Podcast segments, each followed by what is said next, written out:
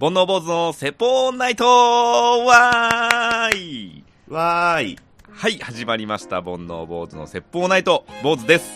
えー、2021年、明けました。皆様、明けましておめでとうございます。えー、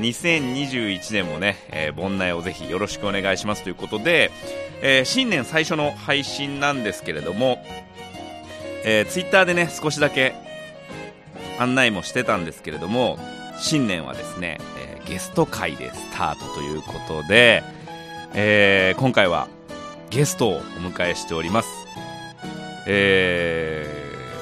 ご存知の方も多いかもしれませんが、えーこの方です。はやたこさんです。よろしくお願いします。よろしくお願いします。お願いしますタコラジこと、はやたこの海中生活パーソナリティのはやたこです。よろしくお願いします。よろしくお願いします。ついあの、ついわーいって言っちゃったんですけど、最初いや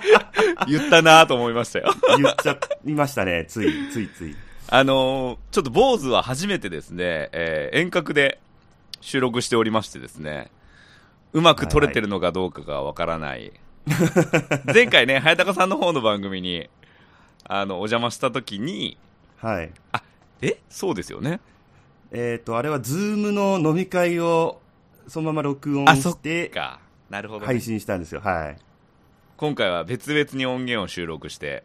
そうですね。配信ということで、ちょっと僕も機械にあんまりあの得意じゃないんで、うまく撮れてるのかどうか不安なんです けど、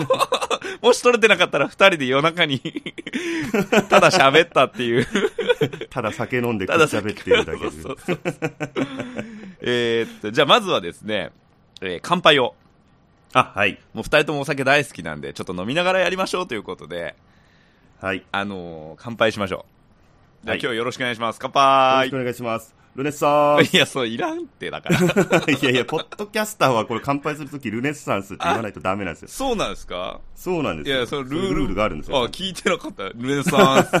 ス。ルネサンス。 だからこうルネラジという大先輩がいらっしゃるんで。あ、そうなんですね。そうですよ。すいません、ちょっと新参者で して。えーっと、まあ一応ね、あのー、盆内なんで、坊主のことは皆さんご存知だと思うんですけれども、えー、早田子さんのことをね、もしかしたら知らない、誰だこいつ、っていう人もね、 えーいるかもしれないんで、えーまあ簡単に自己紹介、お願いできますか。えー、まあ、先ほども、えー、まあ、ちょっと軽く、えー、言いましたけれども、えー、タコラジこと、はやたこの海中生活という、えー、ポッドキャスト番組を、まあ、アップルポッドキャスト上で、えー、もう2年になりました。もう3年目何気に、はい、んえーやっております。まあ、内容は、あの、まあ、僕の、まあ、あの、まあ、えー、ヘタレ 恋愛エピソード、 エピソードトークを、えーメインに、まあ、なんかこう、悩み、お悩み相談のお便りとか、なんかそういったことを、まあ、答えていくみたいな、えー感じでやらせていただいております。えーよ ろしくお願いいたしまよす。ろしくお願いします。いつ配信なんでしたっけえー、8のつく日に配信したいなという感じです。 最近ね、あの新エピソード配信されてましたけど、その 前、10月やからね。 10月の8日ですね。 10月の8日ですよ。僕もうやめいやた、ーやめたのかなと思いましたよ。いやいやいやいや、やめれないですよ。88回まではやるんで、ときめてあまあ、すじゃあもうちょいですね。もうちょいですね。ななんで、えー月3回ぐらいの配信で、なおかつちょっとこう、配信ができなかったり、遅れたりすることもあるんで、まだ52回なんですけど、2年や って。いやー、盆内は、最初1年ぐらいは、週2配信だったんで、あー。まあ、飛ばしましたね今考えたらめちゃくちゃしんどかったっすね。考えられないペースですね。あの、喋ることはね、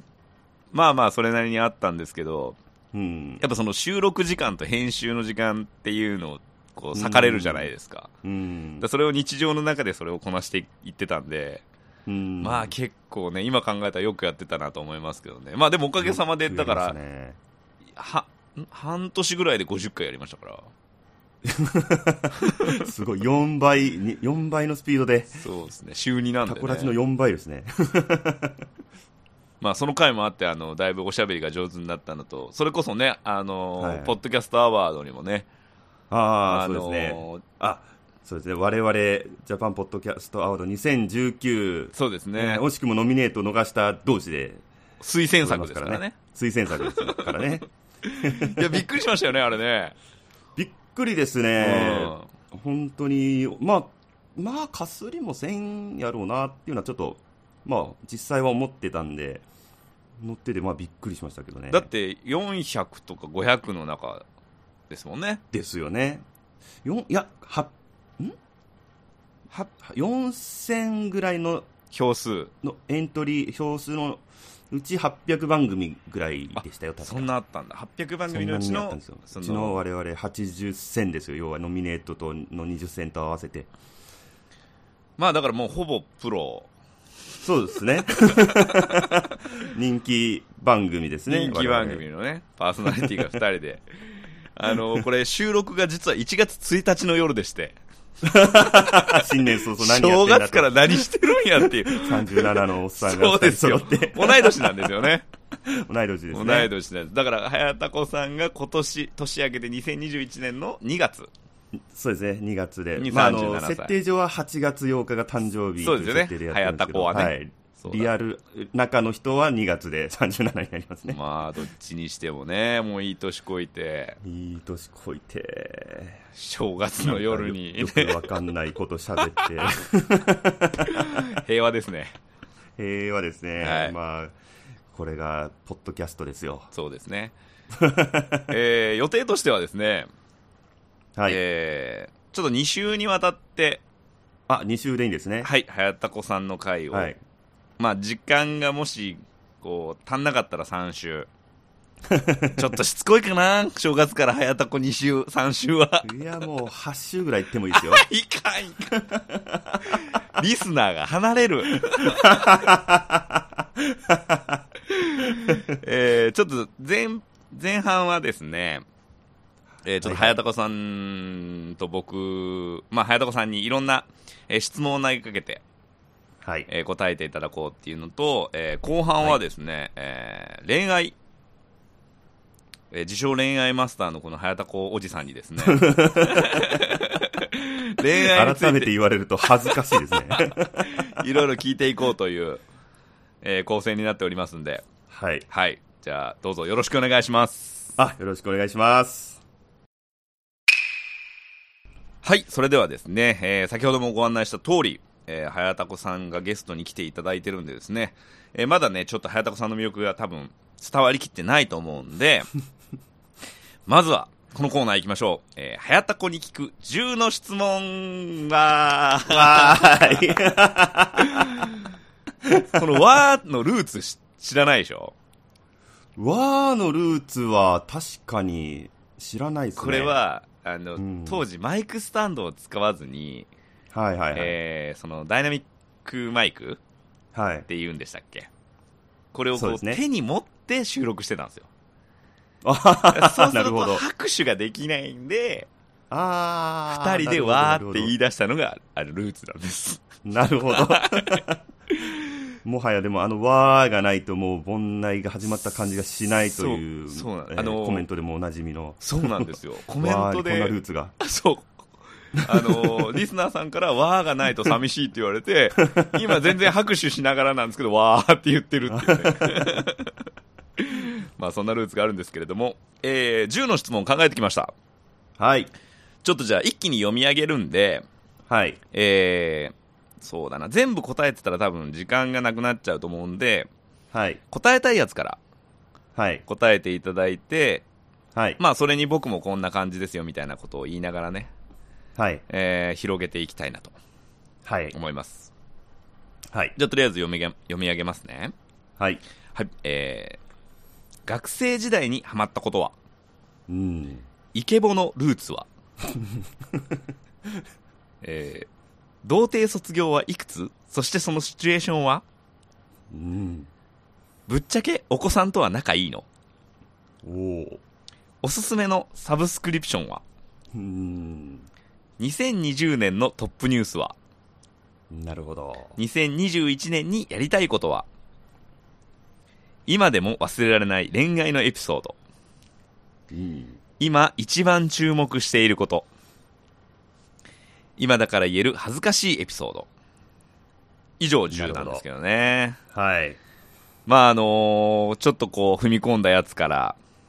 そうですね。わりかし答えやすいやつまであると思うんですけれど も 振り幅がすごいですね、これ。当たり障りのない質 問から、かなりプライベートな話題まで。一応あの僕がまあい投げてる側なんではい。一応僕の方の答えもねあのーはいはい準備は一応してるんですけれども、はい。まあ、10個やってたら多分時間なくなるんでちょっと早田子さんのこう好みのやつというかこれいいんちゃうっていうやつか好みのやらついきましょうか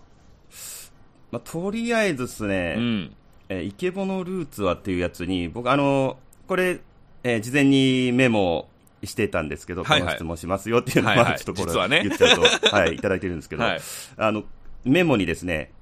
い質問の意味不明って書いてますね。いやあのー声がね はい、はい。僕もそうなんですけど低いじゃないですか、どっちかというと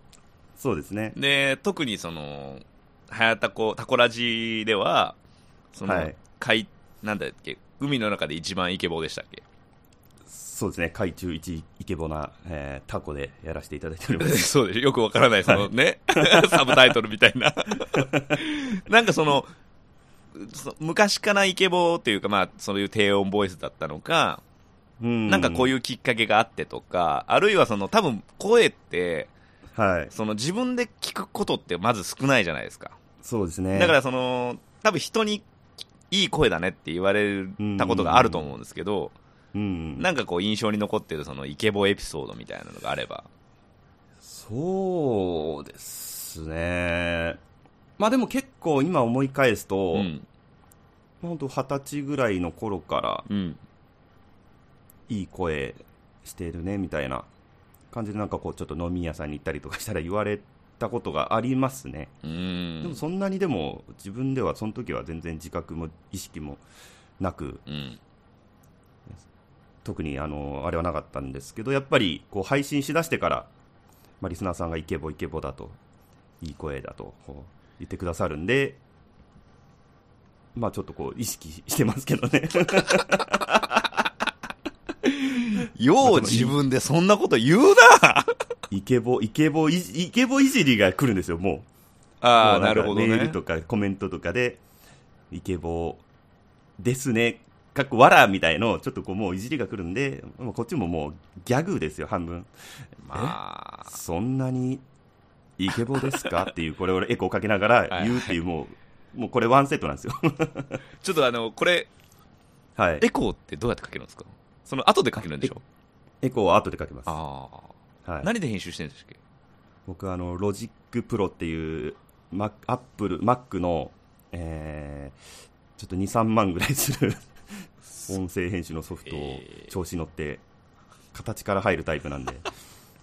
すいません。ありがとうございます。そういう感じなんですね。そういう感じですね。えーちなみに僕は、はい。あのーこれ作った声なんですよ。そうなんですか今、今作ってるんですかいや、違うんだ。そうじゃなくて、はい。あの、高校時代にはい。野球をやってまして、はいはいはい。で、野球って、まあ、高校野球レベルだと、はい。その、声のね、はいはい指。示というか、あーうんうんうん要は後ろ向きになってる選手に対して声で指示してその選手を動かすっていうこう行動というかあーはいプレーがよくあるんですよ、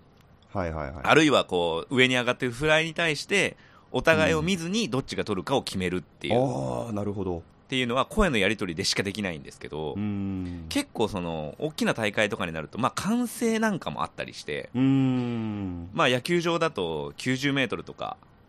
離れた場所に、えー声を届かせるっていうのも一つのスキルなんですよ。へえで、歓声って、えっと、わりかし、うん、平均の音というか、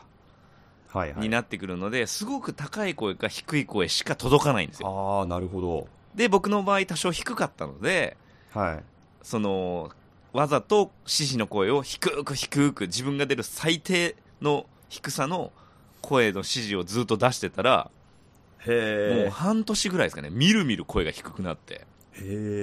え。それで結構その、それからはもうだから、早田子さんと同じなんですけど、はい。うわ、いい声してるねって言われるようになっへて、ーまあ、確かに見た目より低いかって、でもそれは言われだしてから気づいたんですけど、へえ。そうなんでいいす声は作れるんですね。でもね、これ、中尾明も同じこと言ってましたよ。あ、そうなんそうだ。中尾明とか もそのやっぱり、えー俳優さんとして、はいはい。。そうういう役で売っていくためにうん。そういう努力されたっていうのをテレビで喋ってましたねへえ。やっぱ声帯がこう、鍛えられるというか、そうなんでしょうねこう首の幅がが広がるというかん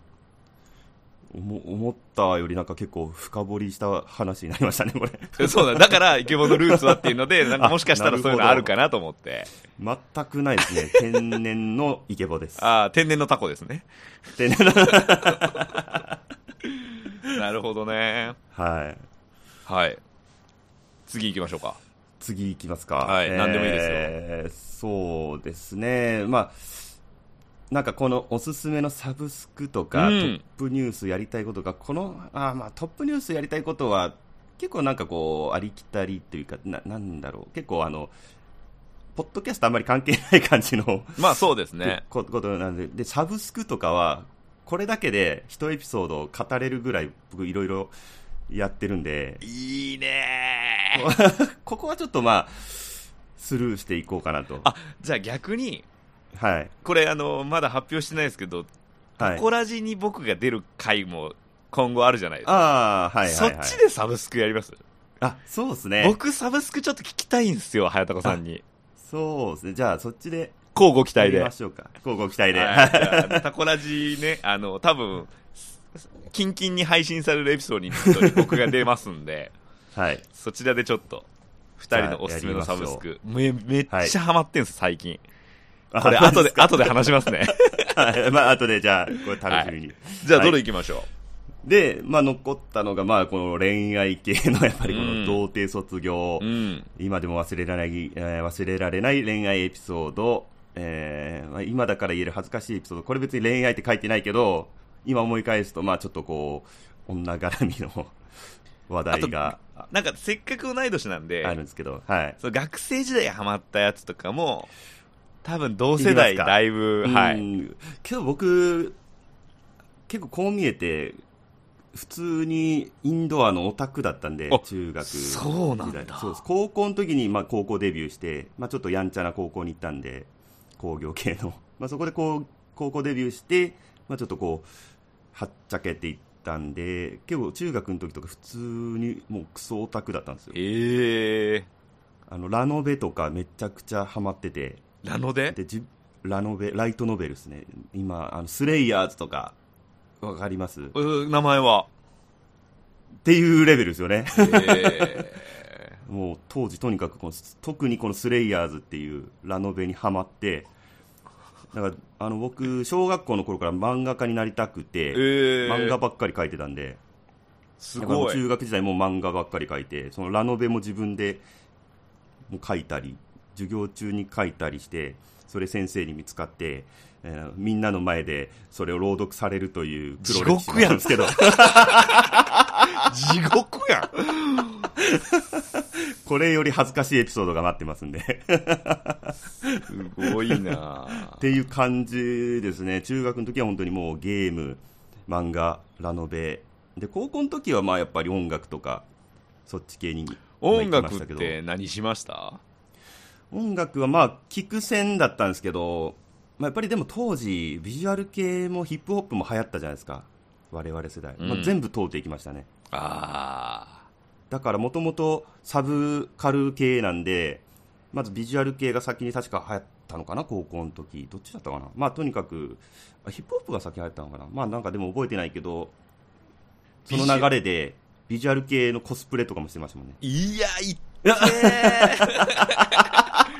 いや俺今聞いてて思ったことははい絶対同じクラスだった友達になってないなと思いま したマジでいやいや、あの、表向きは、あの、ビジュアル系の下りまでは、表向きはあんまり出してないんで。ビジュアル系って誰ですかルナシーとかですかルナシーとか、あ当時はマリス・ミゼルと、あああ、はいはいはい、とディル・アングレイめにめちゃくちゃハマってましたね。なるほどね。はい。もうあの、包帯巻いて顔とかにで血のりつけてみたいな感じで、あの、コミケとかに行ってましたもんね。うわー、すげえ。 絶対友達にいないタイプ だ。で、その後ヒップホップにハマって、急にもうゴリゴリのコテコテのダボダボの BK ファッションに身を包み、もうラップばっかりカラオケで歌いみたいな。 すいません、俺そっちっす。ですよね。俺そっちっ あす。あともう僕ミクスチャーとか流行ったじゃないですか。ライズとか、そう山嵐とか。僕だから、えっと、兄がいるんですけど、はい。あの、3つ上にいるんですけど、はい。最初に兄貴の部屋からドラゴンアッシュが聞こえ始めた時期があるうんですよ。ーん。多分僕が中3ぐらいの頃なんですけど、はい。で、ドラゴンアッシュ聞いたらもう最高にかっこよくて、かっこいいですね。ビバラレボリューションとかの かっ頃こいいですね。で、それ、ななんだっけ、それこそハイスタとか、ハイスタンダードとか、はいはい。通りましたね。で、もうちょっと後で、モンパチ、モンゴル800が出モンパチて、っていうので、イナスネゴイルランプそうそう そう。そうそこれリスナー置いてけぼりじゃないですか。こう。れいやいや。、もう同世代のみ狙っていき ますから。大丈夫ですかおっさんホイホイです よ、これ。で、それこそ僕ももう服買うときは XL 買って、うーん、買ってましたね。もう、もう 2X とかも買ってましたよね、当時。スチューシーとかカーハートとかね、めっちでゃニ買ってューエラ被ニっュて。ーエラ被って。 今でも被ってる、ニューエラなんて。まあでも普通に、今おしゃれですもんね、ニューエラは今そも。うそうそう。スタイルは変われどね。うん。いやベー、ースボール懐カかしップい。も。懐かしいですね。 だから僕、そこの頃にギターを始めて、あのー、なるほど。。もう田舎の錆びれた駅で路上ライブ、はいバンバン出てましたもんね。うわーあ、それで言ったら僕はあの、ビートボックスをやってました。うわー、すごい。結それで、えーこう大人になってからまた、えー再開したんですよビートボックスそのヒップホップハマってた時にちょっとやっててで大人になってからまた再開してあのそれこそ駅とかで路上でアンプとマイク持ってやってたらあのクラブのイベントのオーガナイザーの人に声かけてもらってそれから月1でショーケース出ながらうわ、す ごい。あみたいなことを一時期やってましたねー、すごい。そうなんですよ漫画描いてたやつがそんなことをしてるんですよ大人になって え、ちなみにそのビートボックスのスターは誰ですかスターはやっぱりアフラとやかっぱそうですよね。はい大化とかその辺ですよねいやー、あ俺、と海外だったらラーゼルとかいるんですけどイクリプスとか有名な、まあ、ビートボクサーの間では有名な人がいたりしてまあ、そそれこそヒカキンさんと同じ当時携帯サイトがあったんですけどヒカキンさんが作ってた携帯サイトそこで絡んでました掲示板上ですごい。まさかその当時にはヒカキンが急に YouTube でなんかわけわからんこと始めるなんてみんな誰も思ってなかったんですけど一気に行きましたね。一気に行きました差がつきましたね。 差が差がつきましたね、はい。はい、ちょっと、このテーマ長かったな。結構長くなりましたねあちょっとちょっと熱が入りましたね、 お互いにどれ行きましょうか。そうですねえー、童貞卒業とか聞きたいですかああ、これはそれこそだいぶみんなスイッチ切られるんじゃないですか。これでもそんなにあの長くないですよこれエピソードとしていやいや、童貞卒業行きますか、じゃあいきますか、あ。はい、どうぞ。えー興味あるかな 興味あります、あはえ例ええば、これ盆内聞いて、早田子って誰やねんとか言ってたと思ったら、童貞卒業いつみたいな話させて気になりますかねやめときますか まあまあ、あの、まあ後で、あの、あ使えなそうだったら切ってください。あじゃあ、ちょっと一応、はい一応サクッと言って一みま応、しょうはい。えー、童貞卒業は、まあ、もう、土定番の高2の夏休みです。一緒。ウッケる、マジで。ヒップホップ、ハマり出してからっすね。俺、野球部やったんですよ。はい。だから、その、まあ、ゴリゴリ練習やってて、はい。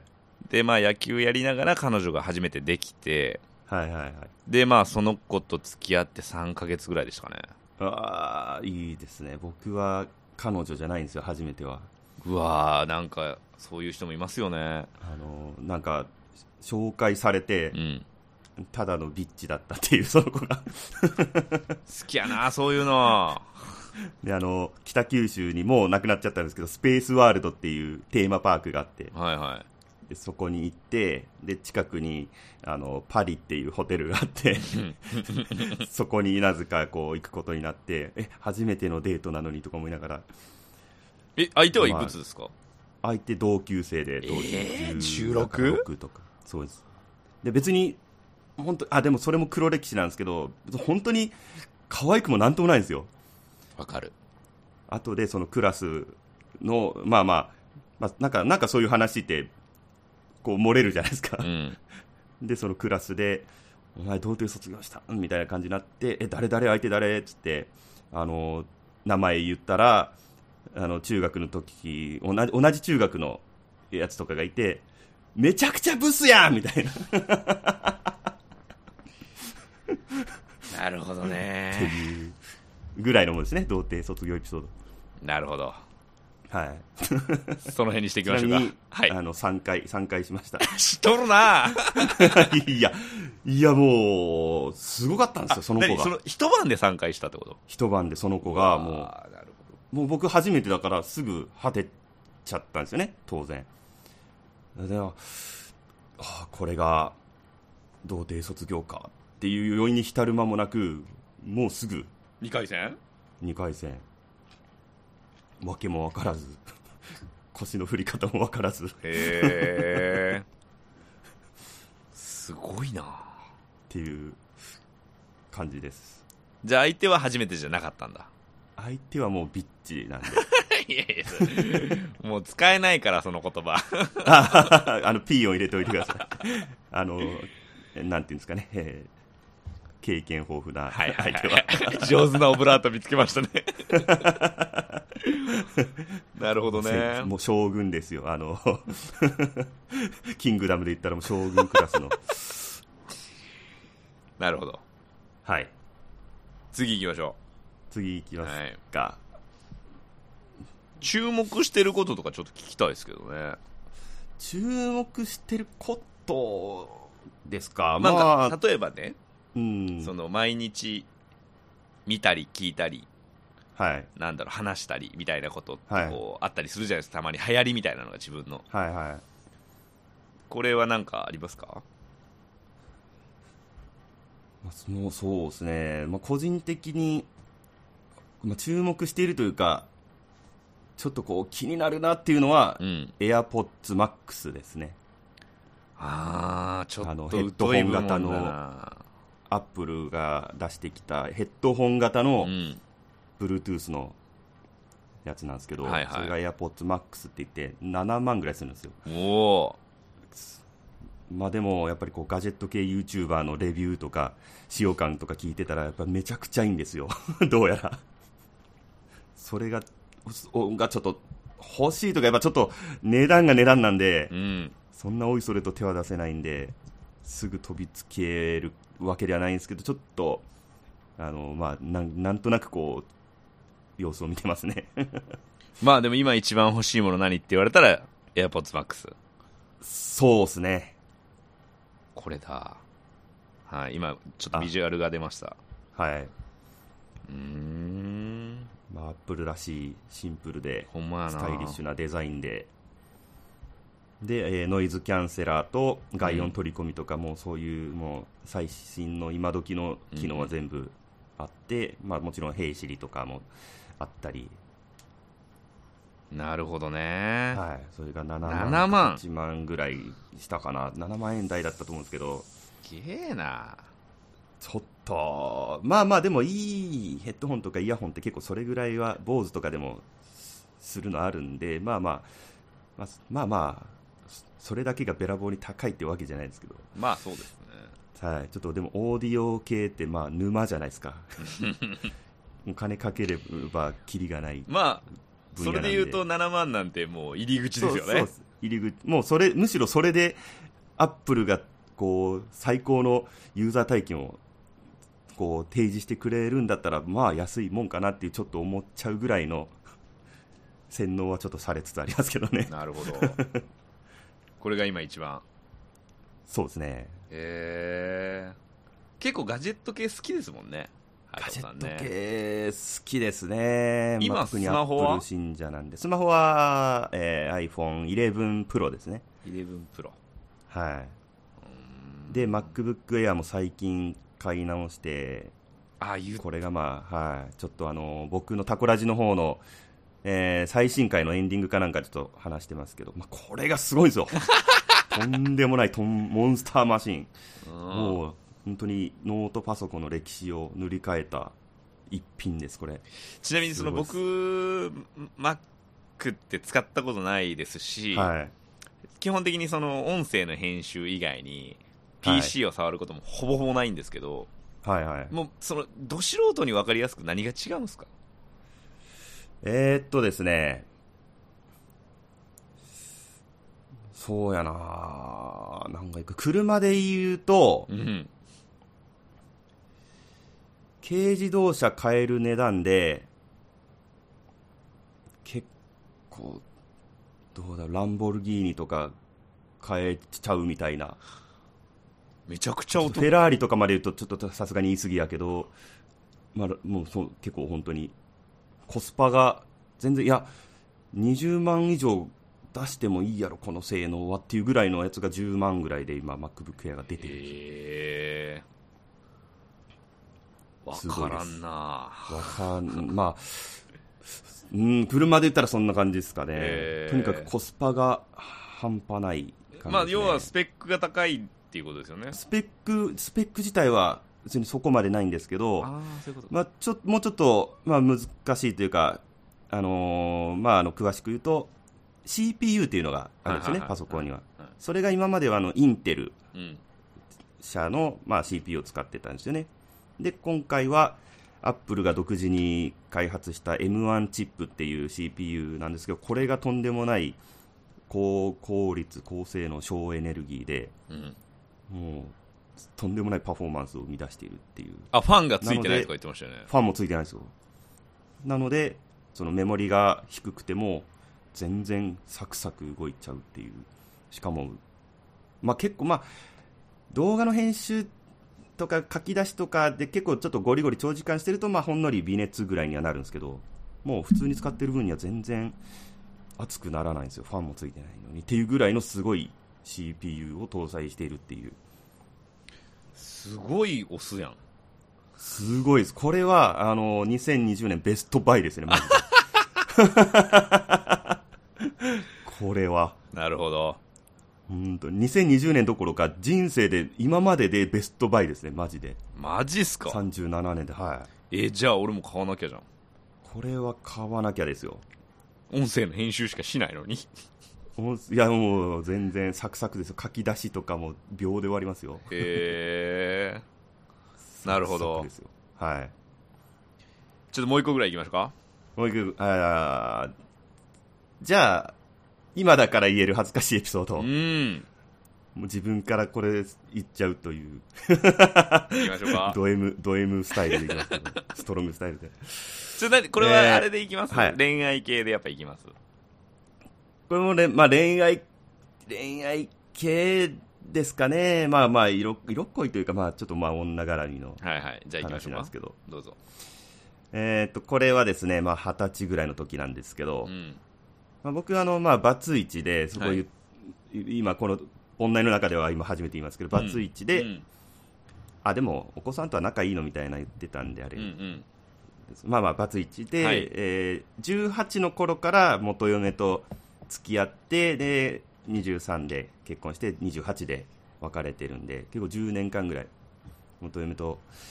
まあ、こう付き合っ、まあ、一緒だったんですけどえー二十、歳ぐらいの時にその、まあ、ちょっとバイト先で今考えると結構割とあの僕は自覚してなかったんですけど結構なんかイケイケだったっぽくてえはたこさんがそうですね、はいはいあのヘタレ感が今考えるとすごい普通にナチュラルにそのバイトの女の子とか誘ってなんか遊び行ったりとかしてたんで今考えると結構イケイケだったんですけどでも、あのーその元嫁と18で付き合うまでは経験が先ほどの経験豊富な あの B, B で始まる女性しかいなかったんです よはい。だから本当に恋愛経験というかほぼない状態だったうんで、ん。やっぱりこう、イケイケではあったんですけど、ちょっと一回よぎったんですよ。というのも、うん。 えーそのバイト先の女の子で、まあちょっと G カップの、で、顔もまあ結構可愛いちょっと女の子がいて、どうしてもその G カップに興味があったんですよ。あうん二十歳だしね。二十歳だうし、んうわ、すごいな、しかも可愛いな。ちょっとごめんなさみたい。なちょっとごめんなさい。G カップはどっから仕入れた情報なんですか、それは G。カップは自分が言ってました、本人が。ああ、そうなんだ。そうです本人が言っててでまあ元嫁は、まあ、ちょっと B ぐらいで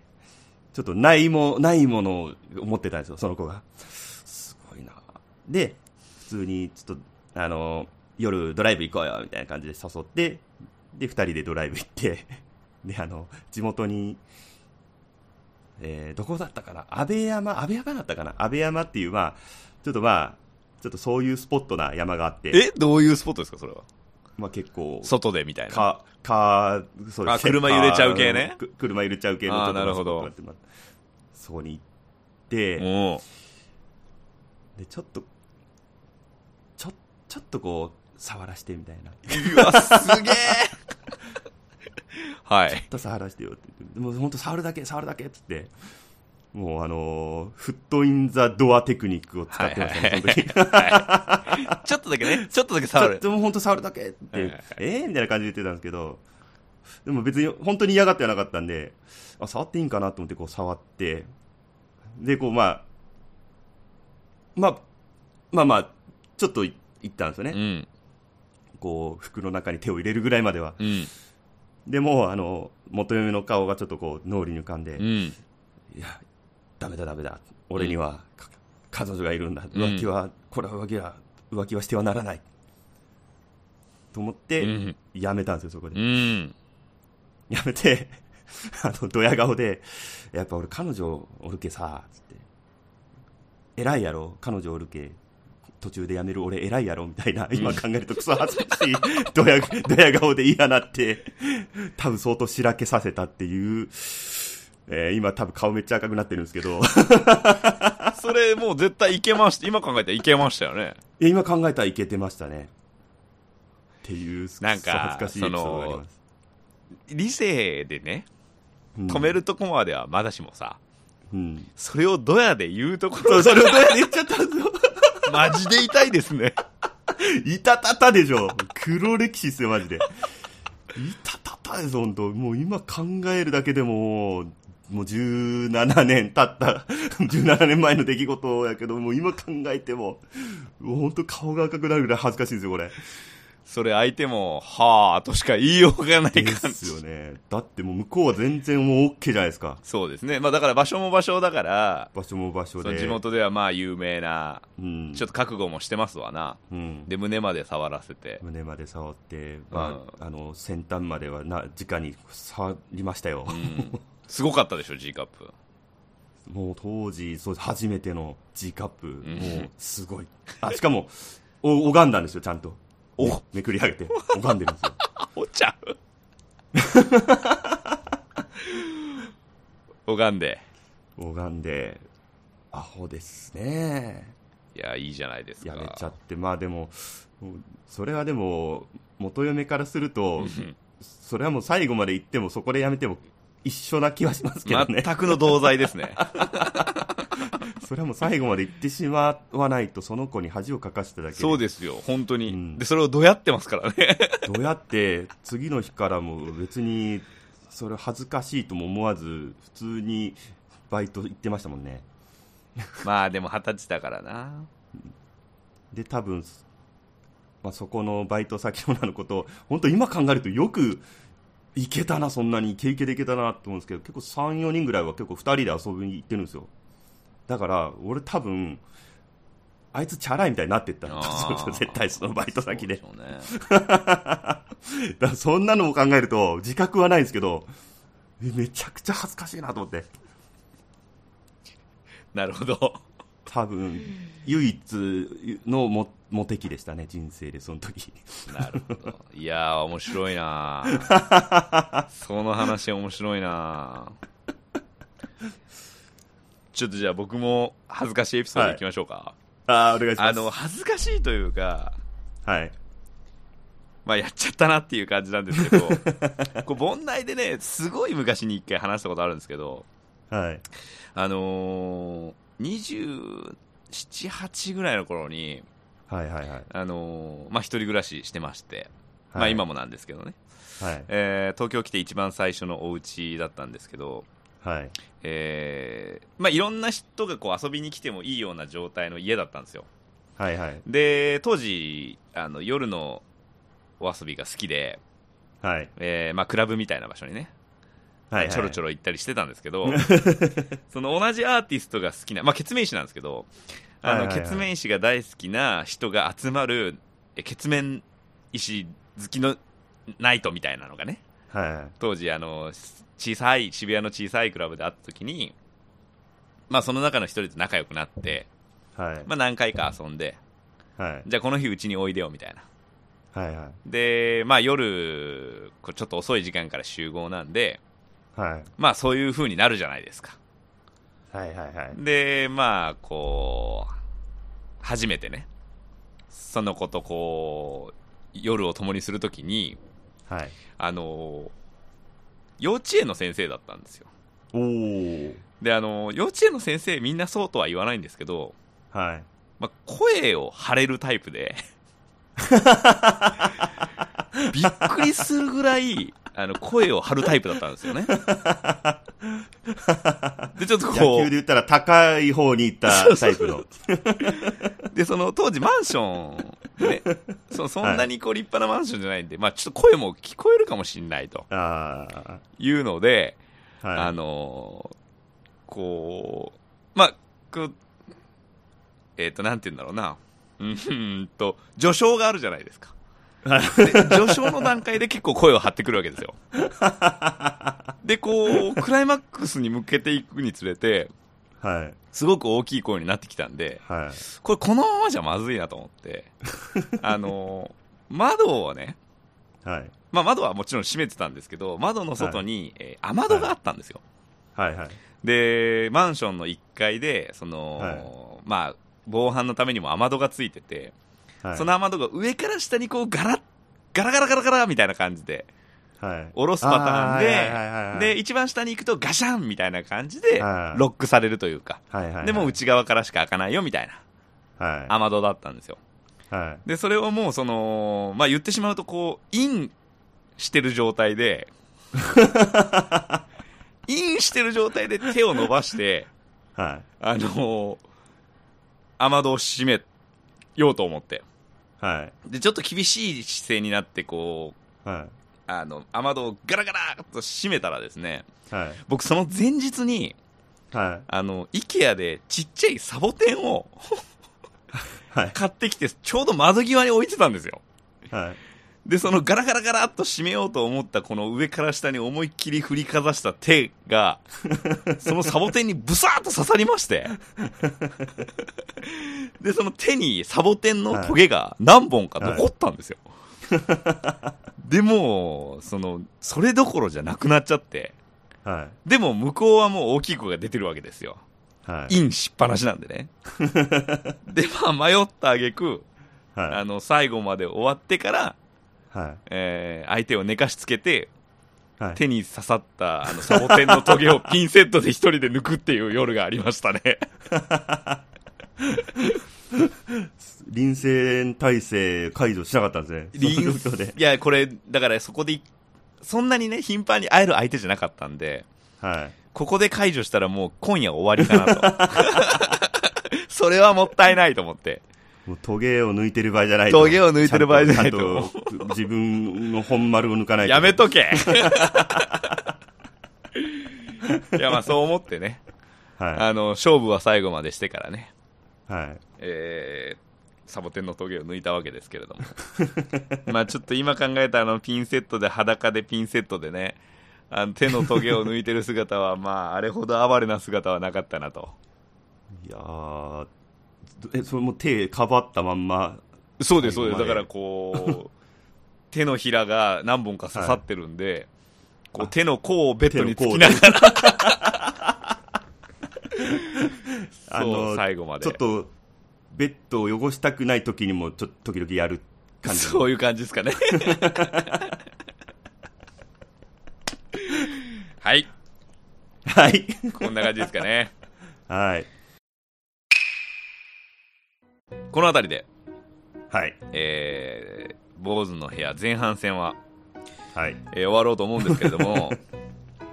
えー後半戦はですね先ほどもご案内した通りですねはいえ。ーちょっと恋愛にさらに特化した、